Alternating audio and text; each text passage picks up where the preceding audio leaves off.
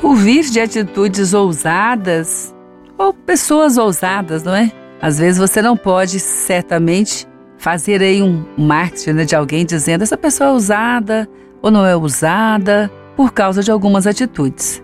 Porque as atitudes, sim, elas têm ousadia ou prudência. Mas isso não quer dizer que aquela pessoa sempre será ousada, sempre será prudente, porque a vida é um passo a passo, não é? Então nós precisamos aí, como diz a palavra, não ajuizar pessoas, mas ajuizar coisas. Atitudes sim, pessoas não. Bom, então pensando nisso, nós precisamos rever, à luz da palavra, a diferença aí da ousadia e da prudência. Porque a palavra também diz, no livro de Salmos, que a guerra se faz com ousadia.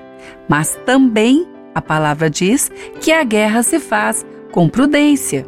Então, esse equilíbrio da ousadia e da prudência não pode, de maneira alguma, fugir da regra da vitória. Por quê? O livro de Oséias diz que aquele que semeia vento, colhe tormenta. O que é semear vento e colher tormenta? É ter uma atitude imprudente, dizendo ser ousadia, para alcançar aquilo que a ousadia alcança. Não vai alcançar.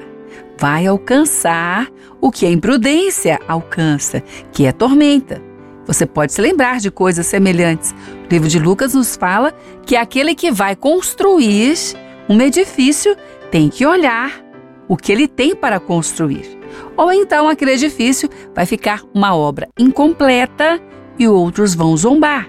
Isso é tormenta, com certeza. Ninguém quer ser zombado. É uma tormenta gerada por uma imprudência, certamente, colocada como ousadia. Bom, então aí é hora de pensar um pouco mais naquilo que vai se fazer. Pessoas que estão agora com projetos, com ideias novas, precisam aí estabelecer o equilíbrio da prudência e da ousadia. Muito bom, então. Mas então é preciso colocar esse projeto num caminho. E o caminho de Deus é perfeito. Como é que nós sabemos que não é imprudência, mas sim ousadia? Quando o projeto tem o aval da palavra de Deus. Sim! Quando você vê o caminho do projeto que você vai percorrer, ele tem sim o aval da palavra que sai da boca de Deus. Ele não vai sair daquele caminho da bênção. A bênção, sim, é preciso ser ousado para alcançá-la, ousado para dar passos no caminho que Deus estabelece. Sim, com certeza. Mas se esses passos não têm a proteção, não têm a aprovação de Deus, não é ousadia. Chama-se imprudência.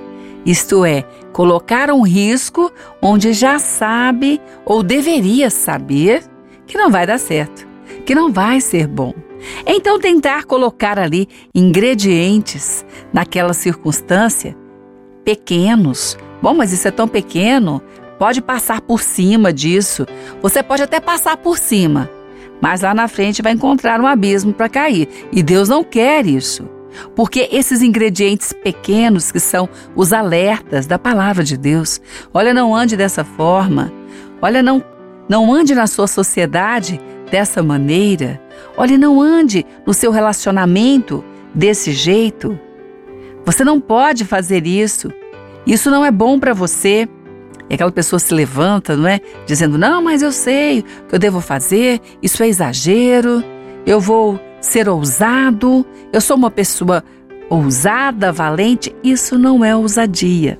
Isso é imprudência, semeando o vento e com a colheita de tormenta certa. E Deus não quer isso, de maneira alguma. Não use imprudência como nome de ousadia. Não faça isso.